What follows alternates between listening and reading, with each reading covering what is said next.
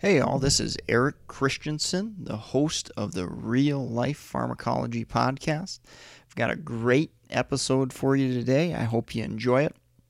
And please feel free to, to reach out, reallifepharmacology.com. Give us a comment. Let us know what you like, what you don't like. We'd love to hear from you. Here's the podcast.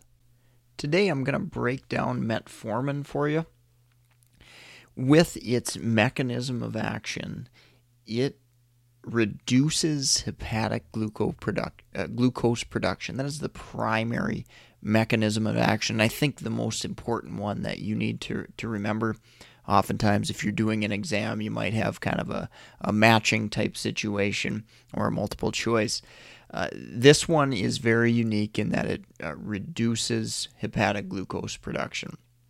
It is from the class of medications called biguanide, which maybe I shouldn't say medications because metformin is really the only one uh, that is uh, available.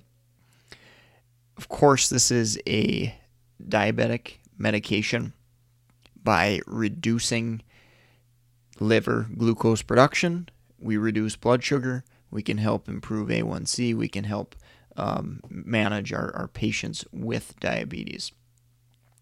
Major, major, most common side effects stomach upset. So, nausea, vomiting, and diarrhea. Maybe diarrhea being the, the most prominent there. So, you definitely need to watch out for this uh, when patients first initiate it. You're going to have to look at each patient individually, see how bad uh, those uh, stomach upset problems are and work with patients because it is a first line medication in diabetes. Very, very common medication for sure. So, with that, make sure that the starting dose is appropriate.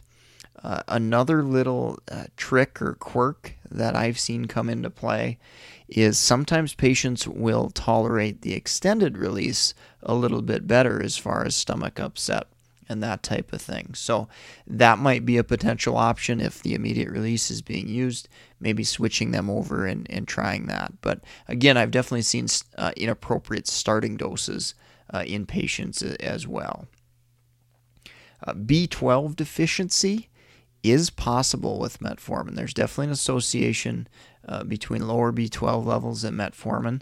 So, this is something to keep in mind if you've got a patient with symptoms of possible B12 deficiency. They've got, uh, let's say, anemia, maybe.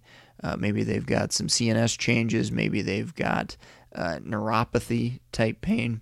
That might be a good time to take a peek at that B12 and make sure we're, we're doing okay there kidney function. So metformin isn't typically class, uh, classically associated with worsening kidney function. The problem or the challenge with with metformin is when a patient's kidney function gets worse, this drug can accumulate. And we run the risk of lactic acidosis, which is very, very se- severe, very, very serious but very, very rare with metformin, and it's much more common in patients with significant kidney disease. So, kind of, you know, the, the ballpark target I look at at this point with the best evidence we have uh, is about 45 mils per minute on a, you know, GFR, for example. Uh, if you got patients below that, it's probably going to be a little bit dicey to, to use metformin. Uh, if you've got um, patients above that, uh, typically that risk of, of lactic acidosis is, is much, much less. So keep that in mind when you've got a patient with poor kidney function, or if you see a diagnosis of CKD, chronic kidney disease, in stage uh, maybe three, four, or five, metformin's probably not going to be appropriate in the majority of those situations. Now again, we've got to look at clinical factors and you know what other diabetes medications can we utilize and how high are their blood sugars and, so on and so forth. So it's not always a, 100% end all be all, uh, but overall, uh, keep a close eye on that kidney function because the drug can accumulate and cause this severe uh, problem with uh, lactic acidosis. Metformin does not uh, do much for stimulating insulin production. So, what this means is a good thing for patients in that it typically doesn't cause much for uh, hypoglycemia or severe hypoglycemia in patients who are on metformin alone. Okay, so that's definitely a, a good thing in, in metformin's favor. Uh, another potential um, positive for metformin in our classically overweight type 2 diabetes patients. Medication does tend to be um, weight loss or weight negative. So that's a, a, nice added effect, whereas some of the other medications like sulfonylureas and using insulin can definitely contribute to weight gain. Uh, with you know that that GI side effect administration procedure is pretty important for patients. Uh, I have seen patients take it without food and and tolerate it okay, but definitely it is uh, best and, and ideal to uh, administer that medication with food to kind of help minimize uh, some of that uh, GI upset concern there. Uh, with the, the GI upset, keep an eye out for kind of that polypharmacy uh, cascade.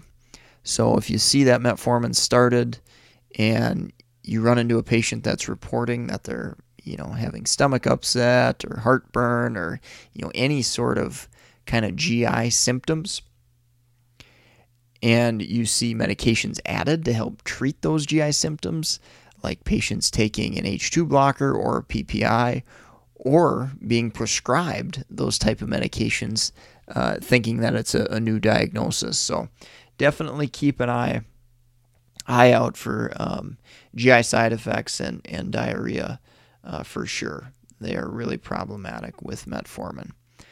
Again kind of summing up metformin uh, first line agent for diabetes uh, definitely can do a, a nice job of lowering blood sugars, lowering A1C. Rarely does it cause hypoglycemia by itself, so that's definitely a positive. Keep an eye out for B12.